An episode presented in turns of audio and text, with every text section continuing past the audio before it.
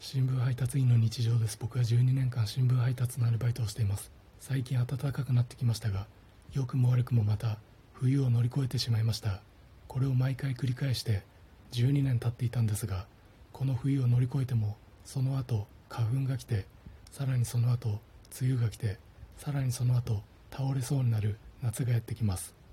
冬花粉梅雨夏死にそうになる季節と書いて日本では四季と言いますが花粉症持ちの日本の新聞配達員が100%の体調でパフォーマンスができる時期は1年間で